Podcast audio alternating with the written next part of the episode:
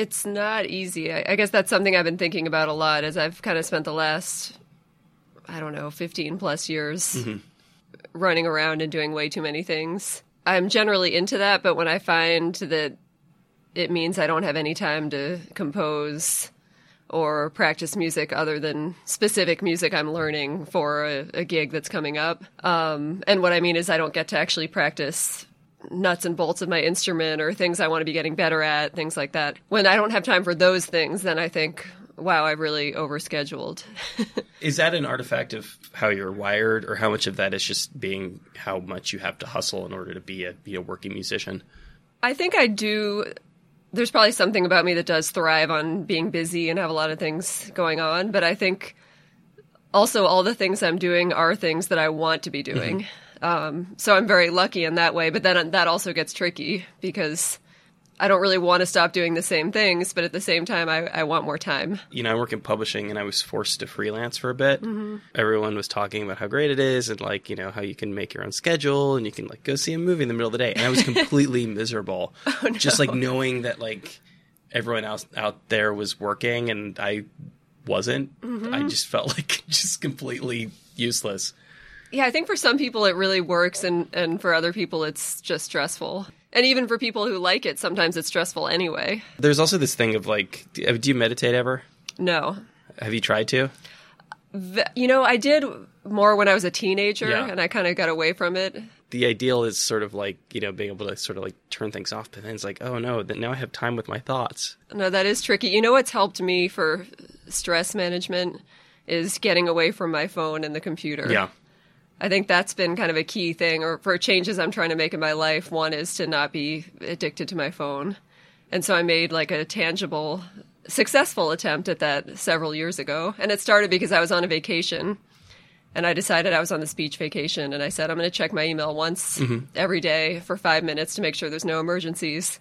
And other than that, my phone's going to be off. And what I realized was it was great. I felt so much better and I didn't miss anything. Like there's nothing that can't, or Sure. very few things that can't wait 24 hours. sure i mean you know and, and and this isn't a way of saying that your job isn't important but like you're not an er doctor Exactly. right you don't need a you don't need a pager on yourself I don't need time. to be on the computer all the time. Yeah. Um, I need to keep up with things, but if something's an emergency, someone will call me or, you know, so just trying to not get into a thing.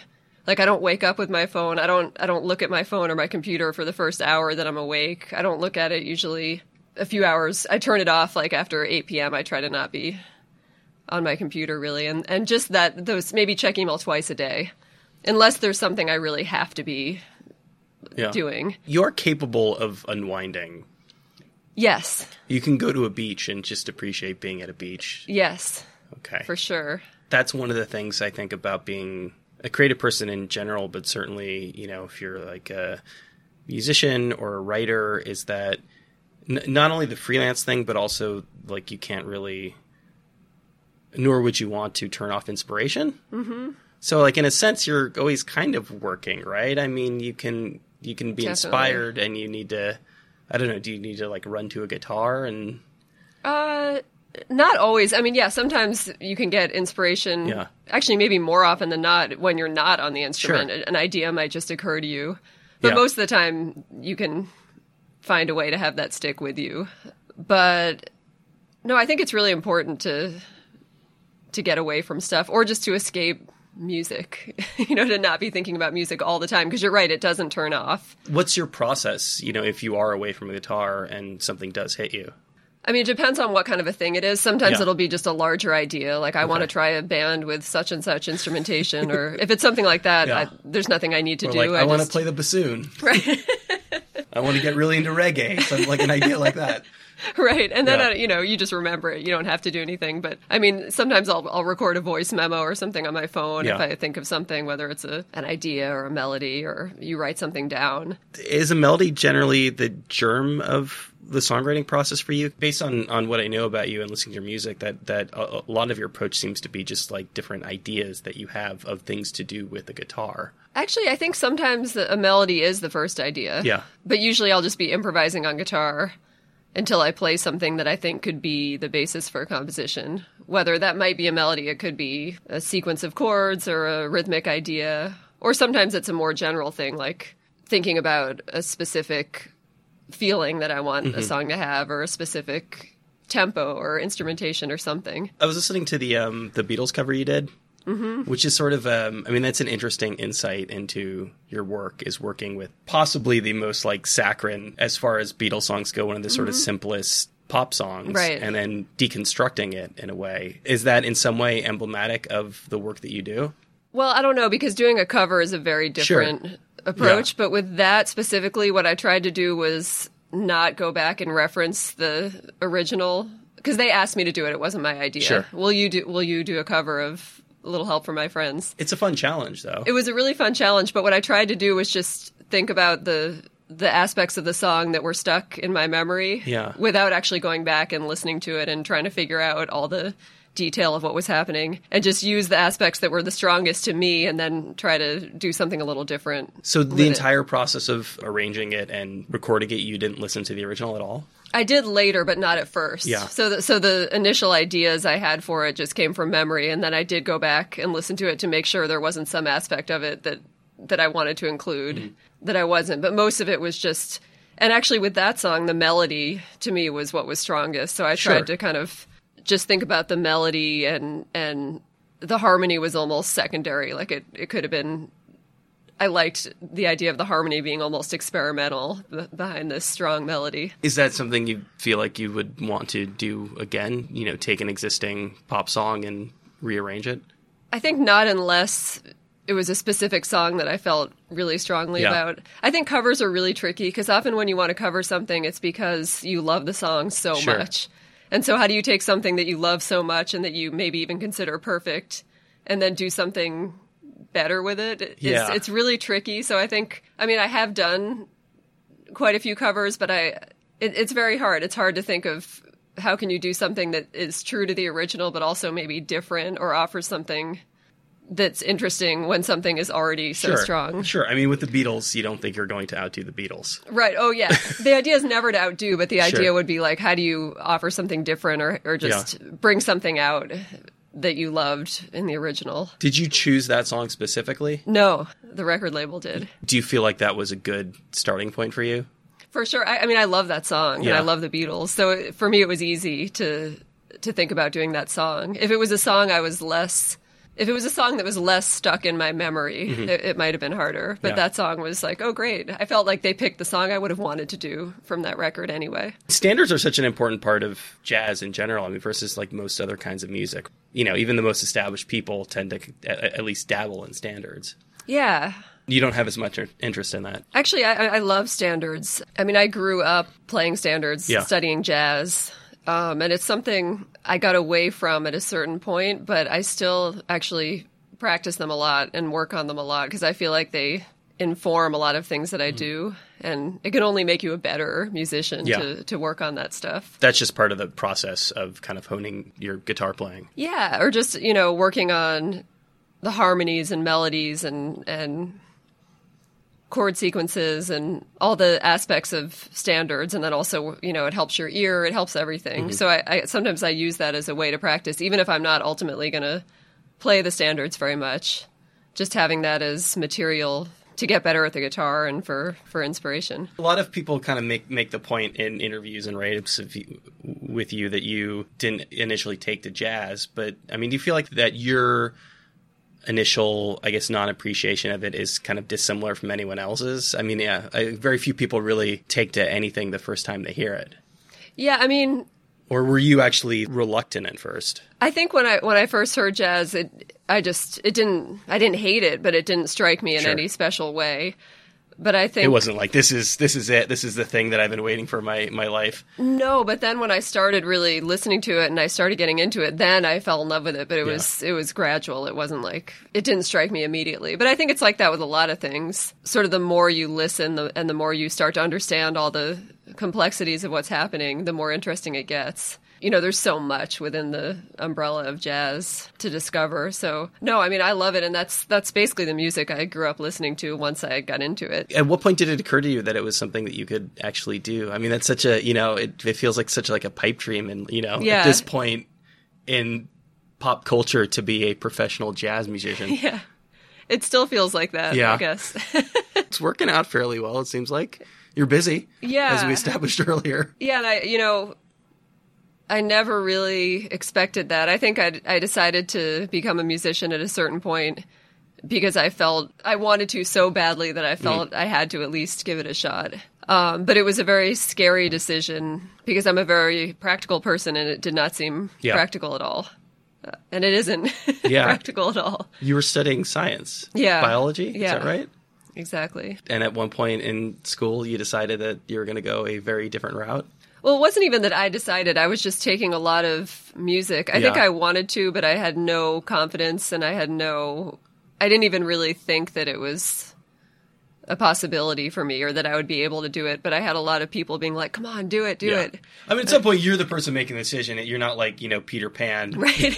nobody, nobody kidnapped you and turned you into a jazz musician. Right, exactly. Unless I there's did a part make of the the story I don't decision. know. No, I did make the decision, but but I made the decision with a lot of friends and mentors kind of encouraging me to do it, Yeah. just to go for it and I'm not sure I would have done it without that. I guess that's what I mean. I had really great teachers and a really positive environment, which is what I needed at that time to actually say, okay, I'm going to try to do this. How was that conversation with your parents of like, hey, this whole science thing isn't working out. I'm going to be a jazz musician. You know, it's funny. My parents are awesome. And I think, well, I know I'm very lucky.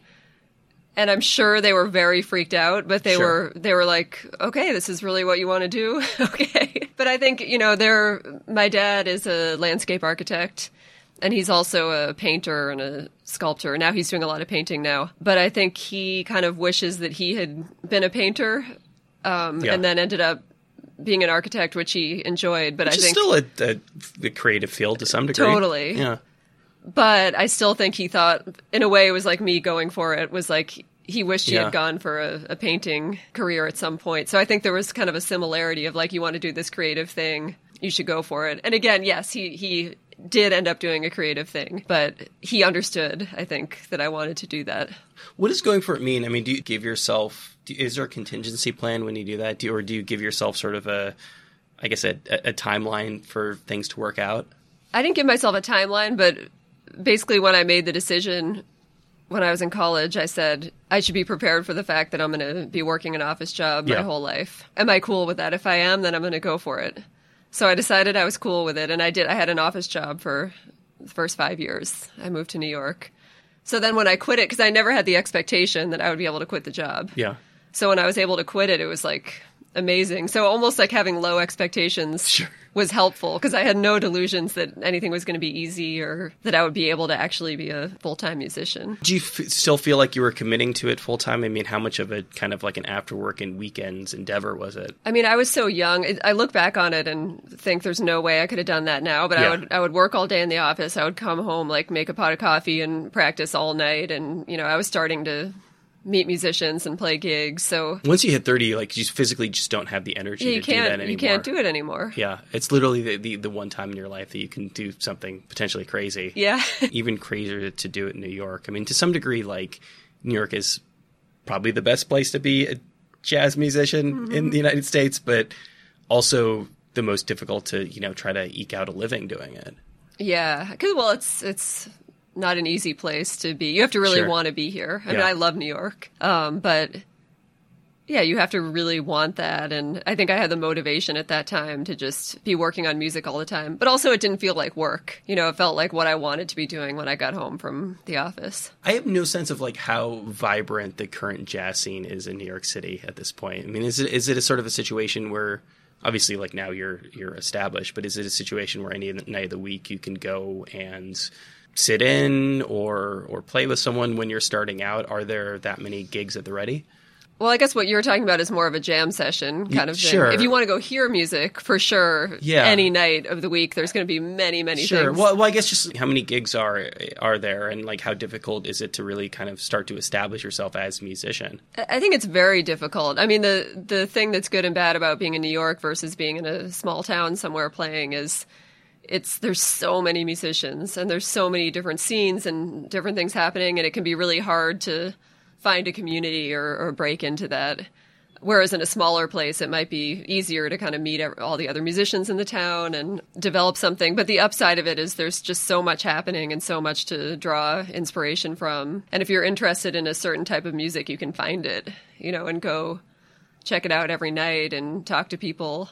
Um, but but I think you know I do talk to a lot of young musicians that are studying here or maybe studying somewhere else and thinking of moving here and it is Yeah. overwhelming for sure. Yeah. And like I said, I think you have to really want to be here. I think the- advice you have to give to somebody who wants to be a professional jazz musician is similar to like when people have asked me about being a writer, which is it's kind of a cliche, but only do this if you can't imagine yourself possibly doing anything else. Exactly. Because it's just such a hard road. Exactly. Do you think that like, being a unique and having a very unique style is an asset when it comes to breaking through? I think it depends on what you're trying to do Yeah.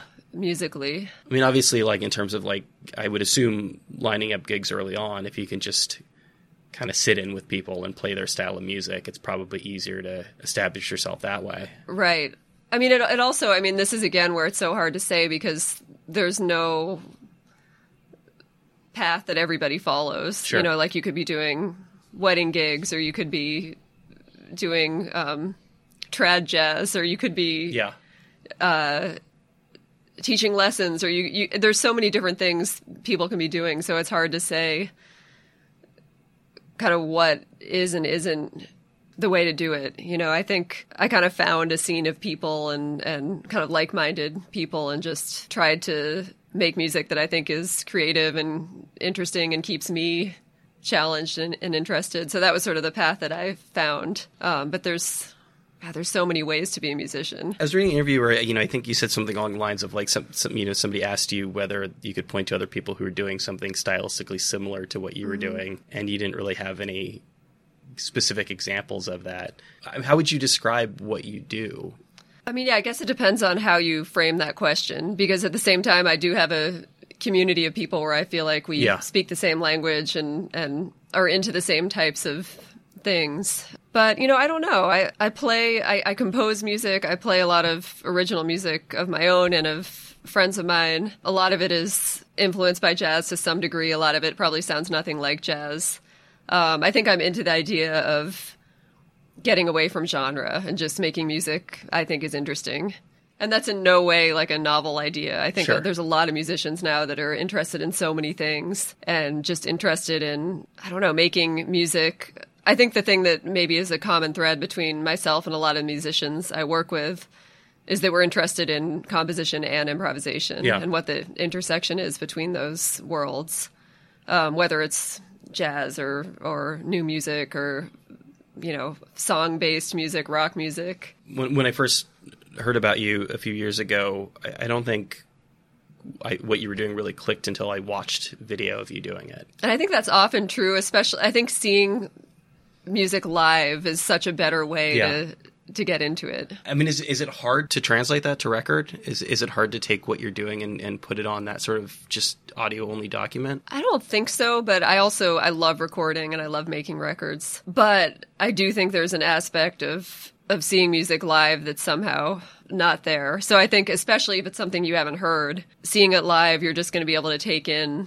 so much of energy and also just physically seeing what they're doing, I think adds another element, but but on the other hand there's something really nice about a recording which is a document you make in the moment that you can take the time to perfect in a way that you couldn't in a live performance. Yeah, as I was mentioning to you earlier, I was you know I was reading Nate's book, and you're you're kind of you're in the in the tail end of it, and he he highlights the fact that you're sitting down as as kind of a, an important aspect of that. Perhaps some of the maybe difficulty you have, you know, I guess being like not especially visible, Right. Everybody else, everybody else, you know, in the in the band standing up, or you know, if you're in a kind of like a standing room only situation, you could be completely obscured. Mm-hmm. Right. Has that made it difficult? You know, I guess I've never really thought about it that much. Yeah. Have you read the book? Yeah. to sort of like go back and read that like that's the thing that he sort of points out as almost like an introduction to you is the fact that you're sitting down with a guitar Right. I remember well that was like a specific situation he was talking about where it was with my octet, so there were Yeah. four horn players and they were all standing and I was almost maybe buried. they said like physically it just you probably wouldn't be able to stand up, Right. And it's like because you have this like huge hollow body guitar that it just Well, that's actually not why. The reason I can't stand, I used to stand when I played when I was younger. The reason I don't stand now is because I have two foot pedals that I'm trying to operate simultaneously. So if I stood, I would fall over. So I sort of have to sit down. But I, I, I like sitting down. And, you know, I'm, I'm often not the only one. You know, the drummer is sitting. There's, if there's a piano player, they're sitting. So I guess I've never thought about it in any way because most of the time you're seen anyway Yeah. on the stage. yeah. I, I, guess probably most of the situations where you're playing are, are probably people seated for the most Yeah, part. That mo- right? most of the time. so you teach as well. It's been great. I just teach. I teach one day a week at the new school. Um, so I have a couple ensembles, and I really like it because basically it's just running bands. And these students are great. They're incredibly creative. They're amazing instrumentalists, and a lot of them are writing their own music. So we're just working on it. Um, so you're basically working with kids who have been playing music for some time. oh yeah, like at a very high level. Okay. And I have two groups there, and just work work with the students, and yeah, I've been enjoying it a lot. So it's more more of a situation where you're kind of just guiding them in uh, certain directions. Yeah, yeah, it's not like lecturing, or it's really Yeah. just either playing with them or listening to them play and giving them thoughts. How self taught were you? Uh, I mean, I'm I'm pretty schooled, I guess. Yeah. you could say. I mean, when I first picked up the guitar, I was teaching myself. Sure, I mean that's pretty stuff. standard, right? Right, but then once I started, I started taking lessons at some point. Um, and then you know, I went to, I majored in music in college, and I also spent a year at actually at the new school in in jazz school. By the time you like made the jump in college and decided that you wanted to do music professionally, you were already pretty far into studying. Yeah, yeah, I'd been studying music since probably the.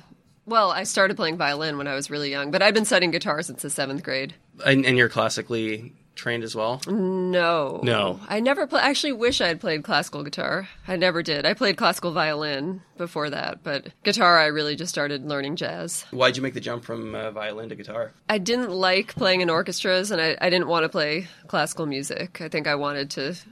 I wanted to play rock and roll was Yeah. the was the initial reason, and then I got interested in jazz. But I think I was interested in improvisation. I don't know. The violin just wasn't resonating. A rock and roll, like again, probably would have been like a more straightforward path, right? Just Yeah, in maybe. terms of like opportunities as a guitar player in the world. Maybe, but it's hard to say. You know, like Yeah. I said, it's just it's funny if you try to explain to somebody who doesn't know anything about it. You know, I was trying to explain to my neighbor the other day what I do, and it's I mean, you, you can't just say like I, I play jazz music. Is that not a straightforward enough explanation? People have some context yeah, for that. but then I don't really think I am playing jazz. Yeah. a lot of the time. So what does that mean? I mean, I think. What I do is influenced by jazz. Yes, that would be the one sentence I would give Sure. someone. If somebody Yeah. wanted a more detailed Yeah. answer, I probably wouldn't say that. As you said earlier, like jazz is a pretty, it's a broad genre. Mm-hmm. So, like, at what point do you feel like you kind of maybe don't quite fit in? You know, it's funny. People debate about this a lot, or I think people get worked up about the definition of jazz. Sure. And I actually don't really care. Yeah, but, Like, I no, but it's but it seems like you like almost like prefer to think of yourself as being something outside of that. yeah. Is it Or just I guess a what- rejection of genre generally? I guess what I mean is I, I'm not too bothered either way. Yeah. Like if somebody wants to call what I do jazz, that's fine. If somebody wants to say it's not jazz at all, Yeah. that's fine. I guess what I mean is I'm not attached to the idea because I think it is really hard to define and, and it means different things to different people. So when, when some people say jazz, they mean a very specific kind of music from a specific period of time. For other people, it, it you know, is more wide ranging maybe in, in what it means. So I don't know. I guess what I mean is I think a lot of people get worked up about it, about Yeah. what it is because they hold on to a notion Sure. of it as being a certain thing. And I don't really, I don't know. I don't care. Yeah, there do, there does tend to be this sort of traditionalism around jazz that maybe Mm-hmm. you don't find with other other genres in quite the same way. In- that, in some ways, maybe it's the most similar to like classical music, Mm-hmm. where people feel like jazz at Lincoln Center is probably a good example. There's like an academy of it almost. You know? Mm-hmm. Well, that's the thing now. Jazz is in schools. Yeah. So when you have a school, you have a methodology, and and I mean there is a, obviously a very strong tradition, and and um, but I it's not like a hard line. What's the disconnect when when you're talking to this this neighbor or Mm-hmm. this person who just doesn't understand that that world at all? Where does it become difficult to really define what you do? Um, Is there something beyond just saying, you know, I'm a, a touring musician and I and I'm I you know and I teach? yeah. See, that makes sense to me. Yeah, but then I guess people tend to have more specific questions like Yeah. how does it work or how do you get paid or what do you do you know it's Yeah. there and there isn't those- really a norm. Those are all fair questions. Yeah. And that's probably something I assume that like more than anything else, again, especially living in New York City, that you probably doing still doing this to some degree, but when you're first starting, you're you're kind of cobbling everything together. Oh yeah. And like at what point is it clear that you're like, oh yeah, maybe I can quit the office job and actually do this full time? Where do you have to get to to realize that that you can just just be a musician? I don't know. You know, it's all very fragile because you can Yeah. have good months and bad months. I mean, this gets back to the freelance thing we were talking about.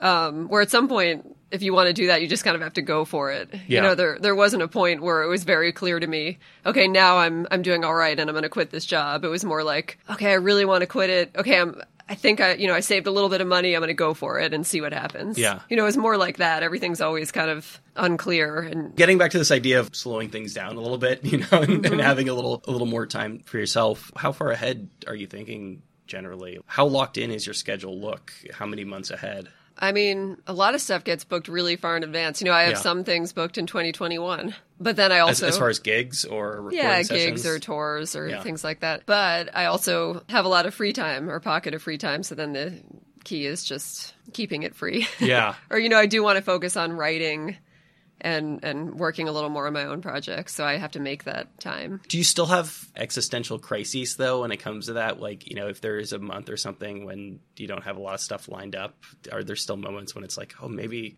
maybe this isn't working out like I hoped? You know, actually, no. yeah, that's good. Yeah, If you feel like this being a professional musician thing is working out right well. now. yeah. But you don't have the time you feel like to necessarily pursue your own projects. Are you primarily playing with other people at this point? I mean, are you in other people's bands? Yeah, it's it's kind of a a lot of everything. Yeah. I'm doing my own things. I'm doing other people's things. I have a few collaborative projects. So it's just a matter of managing it and like I said, just making sure I have time to work on my own stuff. What's the process for getting something together under your own name? And how much of the heavy lifting do you actually have to do when it comes to booking and recording sessions, things like that? I mean, are you able to delegate? Yeah, I mean, I have a booking agent, Yeah. and, but a lot of the stuff I do myself, just picking a date and asking people if they're free and, you know, trying to schedule something. Are you sort of like creating the like a, a cohesive group in that sense of you know the band that plays together on the record is the one that you're going to tour with? I try to. yeah. Yeah, I mean, it, it depends on the situation because sometimes people are busy, but you know, usually if you plan it enough in advance, you, I try to keep with the same people. It's got to be a lot more pressure when your name is on it versus playing in somebody else's band. The success and failures kind of tend to fall on you. Well, I think it, in a sense, it, it is it can be a little more stressful because it's also more responsibility. You know, Yeah. like you feel responsible for these five other people you've brought to Europe, and you want to make sure everyone's happy, and you know, suddenly the flight gets canceled, and then suddenly everyone, you know, it's kind of on you to figure it out. Um, so I guess it is a little more responsibility in that way, but but I also really enjoy it, and I think I've gotten used to it over the years. So it doesn't always feel like that. It just you know I have great people. I work with great people that I enjoy hanging out with, and um, we usually have a really good time. How organically does the group come together? I mean, you know, when you're sort of sitting down and, and composing that music, do you have a pretty clear idea of both what instrumentation and the people you want involved in something? Yeah, I pretty much always know all of that before I sit down to write, so I'll know exactly who it's going to be and what the instrumentation is. So prior prior to actually like figuring out what the songs are, you, the initial germ of an idea comes through the kind of the assemblage of players. Yes.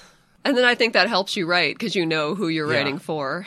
So you know the instrumentation, you know the specific musician and how they play and how they sound. So then you can start to visualize their musical voices. This is an incredibly abstract question. That initial before you pull everyone together, like what is that? Maybe giving a concrete example, like what is what is that? What does that look? If you're describing this group of people and telling them about this project you're working on, what does that look like? I think I probably wouldn't say much. I just say like I'm thinking about writing some stuff for you and these specific four other people or whatever. Are you free? Yeah, but I guess in your own head, like how do you how do you kind of visualize that group?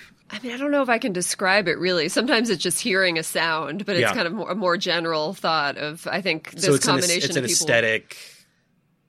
Yeah, I think like I think these combination this combination of Okay. musicians would sound good together and then what could i write that would bring that out or what are some interesting arrangements or or different ways to put all that together and make something cohesive This kind of getting back to this idea of maybe like having inspiration when you're not like necessarily sitting down to play. Do you have like notes on your phone? Do you have a, a bunch of things that you can kind of go back to and pull from? I think with more general ideas like that, they're just in my head. Notes that I might actually write on my phone would be more. Actually, sometimes I play things. It would be more a specific idea Yeah. I've played on the guitar. I might do that. You kind of have a library of, of ideas that you can you can draw from and pick and choose from. Sometimes, but often I'll just say, okay, I'm going to compose now, and I'll sit down and just Yeah. start from scratch in that moment. That's more common. Is part of dealing with having a, a pretty busy schedule uh, kind of setting office hours and almost forcing yourself to sit down and, and play and compose? You know, I don't really do that. I think it's just I do it whenever I have the time. Yeah. So if I have a chunk of several hours, I'll sit down and write. Um, and sometimes you might sit down and feel completely uninspired, and then you might decide to run scales instead. Do you find it useful to have a have a deadline? I mean, and and when you when you start on this project, do you already have dates lined up? I, I hate deadlines. They, Yeah. they freak me out. If I have a deadline, like if you told me you have to write a whole bunch of music and you have to have it done in two weeks, I would kind of panic and Yeah. I wouldn't be able to do anything.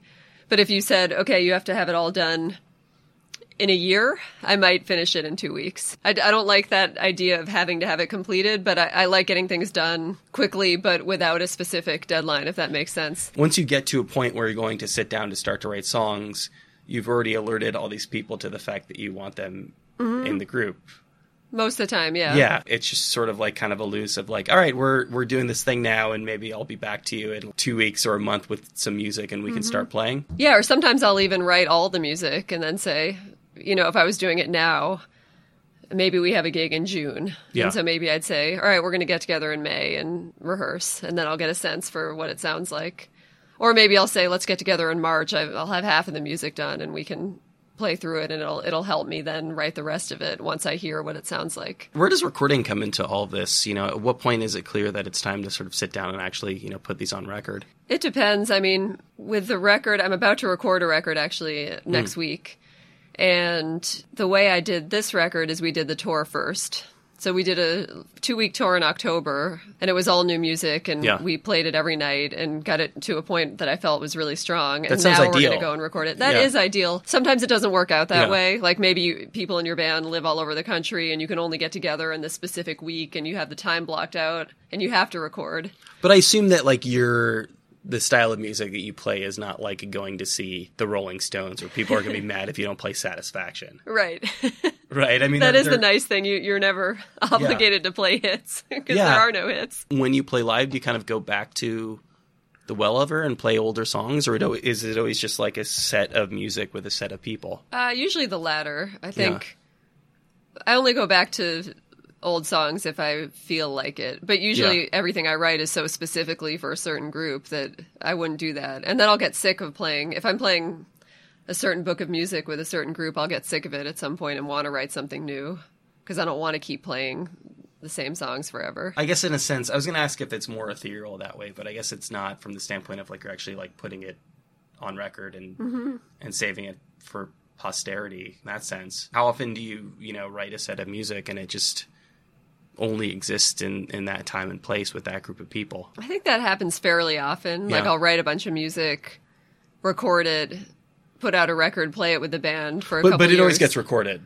for the most, part. most part. of the time. Yeah, I, I, I really like to record things and have a document of it. that's got to be you know kind of the, the hard thing about like being a more just strictly improvisational group is having that brilliant night or something and it only kind of like existing for that group of people like there's something appealing in that there's mm-hmm. something appealing and and just like having it just the people who are there experience it but you want it you, you kind of wanted this to get out to as many people as possible Well, that's why it's nice to make a recording because, Yeah. like I said, you can take the time to kind of really hone it and try to get something you feel really happy about, and you know, try to make what you consider one of the best versions of that song, and then that is what you would put out there. But you're right, live night to night, it can be very different. You can have a night that you feel is magical and another night you feel like you couldn't get anything going you couldn't play anything How much is that? That is just like kind of the, the baggage from the day. How much of that is just sort of what you've been going through outside of music? it's probably a combination i mean it's also it's everything it's the room maybe you're in a room that sounds Yeah. horrible or the you know you,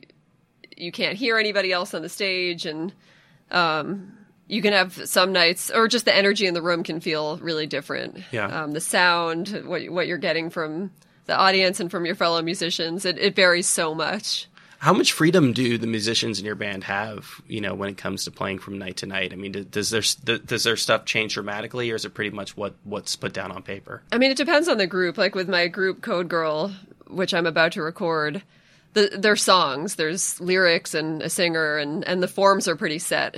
That being said, there are sections that are open, and people have solos, and those can be very different night to night. But in general, the the song will kind of happen in the same way, but the the spaces that are left open will be different and will kind of gradually change and develop as as we move along. How often do you go back to the same group of people? You know, once once you found a combination that really works, is that something that you want to keep revisiting? I mean, it depends. This is the second record I'm doing with Code Girl. Yeah. I did two records with my quintet, one record with my octet. It kind of depends. I think I do kind of change projects every couple years just because it's nice to try something different and, and challenge yourself. Does that change the dynamic a lot when there's a vocalist? This is actually the first time I've ever written for a vocalist. It was a really cool, interesting experience because most of my, pro- I guess almost all my projects before that have been instrumental, except for one band I had, which was like an experimental rock band where I sang myself. Was how how was that experience? It was cool. I think, you know, working with a real singer, I think I realized like I don't know if I want to sing anymore. But it was fun at, at the time. I mean, I'm a terrible singer, but it was for the purpose of that band. It was it was really fun. It's already, I assume, just got to be hard to put yourself out there. You know, to just go on stage and play music in general, but to actually like sing. I mean, singing in front of people is one of the most difficult things. Uh, it- pro- Even if you're good at it, is it's a hard thing to do. Yeah, I would imagine, but you know, you get used to it. Yeah. I think if you You, you and you just felt like that that was the right thing for that specific project to go out and just to, Yeah. to attempt attempt to sing. yeah. yeah. Is it, it's not something you would try again? No, you know, just I haven't been feeling like I, I don't want to Yeah. say I'll never do it again, but no, I have not been into singing myself in recent years. But I really enjoyed writing lyrics and writing for a singer to interpret those lyrics. Do you play other instruments as well? No, Is that something that interests you? it's just too much. It's like I have enough to deal with just Yeah. trying to get better at the guitar. So for me, I think I'm more of like a one track person. So to pick something else up would just it would feel like too much. As far as instruments go, it's pretty diverse. The things that you can actually do with the Yeah. instrument. And that's part of what I like about it. Yeah. Is you don't feel boxed in. You can kind of do any kind of music on guitar. Are there nights when it feels like a job when you're on tour when it when you don't necessarily want to be? I mean, I assume that's the same with any job. I assume you know if you're like a race car driver or baseball player, there there are Yeah. probably times when it's just like Yeah, there's always things that suck. You know, if you if you're Yeah. I had a period this summer where every time I tried to go somewhere there were thunderstorms and my flight would get canceled and Yeah. I get stuck somewhere. And this was happening so much I was starting to think there was something like you're like Charlie Brown walking around with like the rain cloud above your head. No, it was. It was like that for a couple months, and it was so exhausting. I mean, I was getting stuck places and barely making gigs and running and totally stressed out and exhausted. So that's one aspect of of being a musician that can suck is just so much travel and and uh, it can be exhausting. You know, people say you really get paid to sit on the planes. Yeah. you know, you're playing, you're performing music for like an hour, but you're just traveling constantly, and travel is sort of getting more difficult. I think What's the most purely enjoyable aspect of it all? performing. I love to perform and really just playing. I think that's you know, there's always with any job there's always so much other stuff you have to deal with actually. The logistics of making it happen and getting people together and that kind of stuff is Yeah. less fun, but actually just playing whether it's on a gig or recording, I think that's the part of it for me that's makes it all worth it. The late flights and all of the other bullshit just kind of tends to fade away when you're actually up there playing. if you like the gig. the worst is when you've traveled to Europe or something for one gig and, and the gig is horrible and then you turn around and go home. So you basically spend Yeah. 48 hours traveling and if the one hour where you're actually playing is great, it's it's like, oh, of course, no brainer that you traveled that far to do it. But if you don't feel great about the gig, then it can be tough.